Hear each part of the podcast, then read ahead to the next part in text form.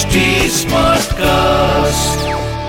आप सुन रहे हैं एच डी स्मार्ट कास्ट और ये है फीवर एफ़ प्रोडक्शन प्रशांत के साथ सुन रहे हैं आप एक किस्सा रोज का।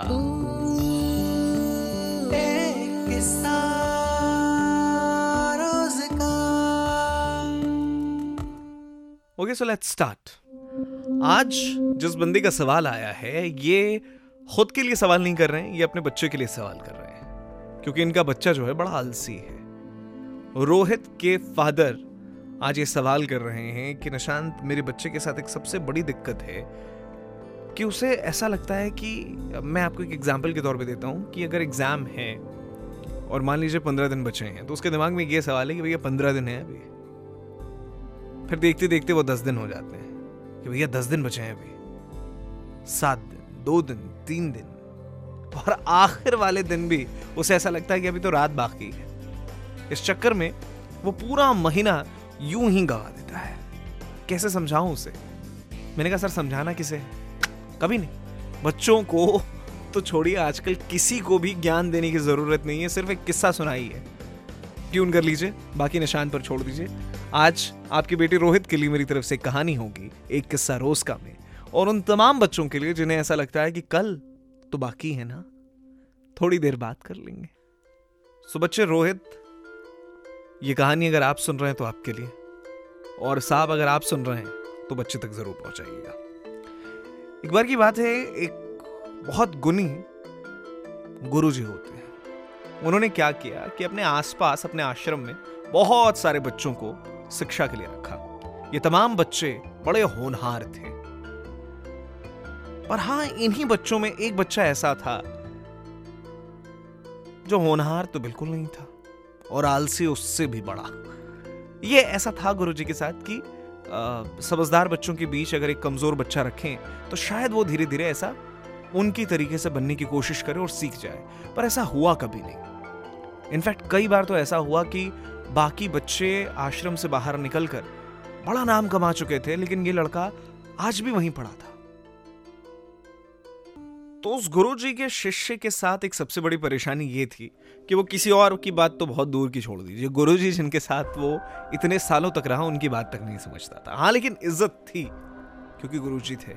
बच्चे को ये मालूम था कि इस इंसान ने बहुत कोशिश की मुझे समझाने की, हालाँकि मुझे समझ नहीं आता यार, मैं बड़ा आलसी इंसान हूँ। तो गुरु जी को एक दिमाग में ख्याल आया। उन्होंने कहा कि, बेटा, ऐसा है कि मैं दो दिनों के लिए बाहर जा रहा हूँ पर एक बड़ी अनमोल चीज़ है। तू मेरा सबसे पुराना स्टूडेंट है तो मैं तुझे देकर जा रहा हूँ। बच्चे ने सोचा कि ऐसा क्या है भाई जो आज तक मुझे नहीं पता था। गुरुजी ने उसके हाथ में एक पत्थर दिया। ये काला पत्थर था जिसके दो टुकड़े थे। और गुरुजी ने कहा कि ये बड़ा कीमती पत्थर है, संभाल के रखना। दो दिनों में इसका जितना इस्तेमाल कर सकते हो कर लेना। क्योंकि इससे अगर लोहा भी छू जाए तो लोहा सोना हो जाता है। जय बात। लड़कियों को लगा यही है ज़िंदगी का टर्निंग पॉइंट इसके बाद फिर और कुछ बेहतर नहीं हो सकता। अब तो जितने लोहे मिले सब में ये पत्थर टच करते जाओ, सोना बनाते जाओ। क्या ज़िंदगी होने वाली है यार? सोकर पूरी ज़िंदगी गुजरेगी। इनफैक्ट ये जो जाकर मुझे पत्थर टच करने इसके लिए भी कोई नौकर होगा। ऐसी लाइफ चाहिए मुझे। लड़का पहले दिन तो ख्वाब में रह गया भाई साहब। कि समझ रहे हैं आप। सोने का बिस्तर, सोने का महल, पूरी लंका बना डाली इसने अपने ख्वाब में। एक ऐसा ख्वाब जहाँ सिर्फ़ और सिर्फ़ सोने की चीज़ें थी। इनफैक्ट सोने वाला बिस्तर भी सोने का था। पहला दिन निकल गया, दूसरे दिन ये उठे सूरज के बाद। सूरज पहले निकल गया था। और जब सूरज निकल गया था तो थोड़ी ना देर से उठने का फिर एक कप चाय चाहिए फिर दोपहर के भोजन की तैयारी होती है। फिर नींद भी तो लेनी होती है। वो भी लिया उसने। शाम किस लिए होता? है चाय, पकौड़ी, दोस्त यार, गली मोहल्ला, है कि नहीं? तो फिर उस चीज़ के लिए लड़का निकल गया। रात हुई, नींद लेना भी ज़रूरी है। भाई, आठ घंटे की नींद ना हो तो डॉक्टर भी चार बातें सुनाता है। तो आठ घंटे की नींद भी लेनी थी। अब गिन के बच गए एक आध घंटे। इसमें से सोना, बनाना था लोहे से। साहब दौड़ते दौड़ते मार्केट की तरफ़ निकले कि पूरा लोहा खरीद कर ले आएँगे। रास्ते में मिल गए गुरु जी उन्होंने कहा, लाओ पत्थर लाओ, वापस लाओ। बंदे का ऐसा हुआ जैसे सपना ही टूट गया यार।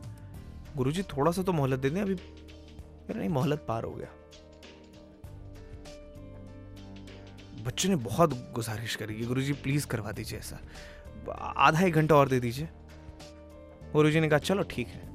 चल मैं तेरे साथ ही चलता हूँ। ये पत्थर ले ले और चल मार्केट चलते हैं, हम खुद मिलकर लोहे को सोना बनाएँगे। लड़का खुश हो गया, वो गया और सब में वो पत्थर टच करके देखने लगा कि ये सोना बन रहा है कि नहीं बन रहा लेकिन सोना नहीं बना साहब।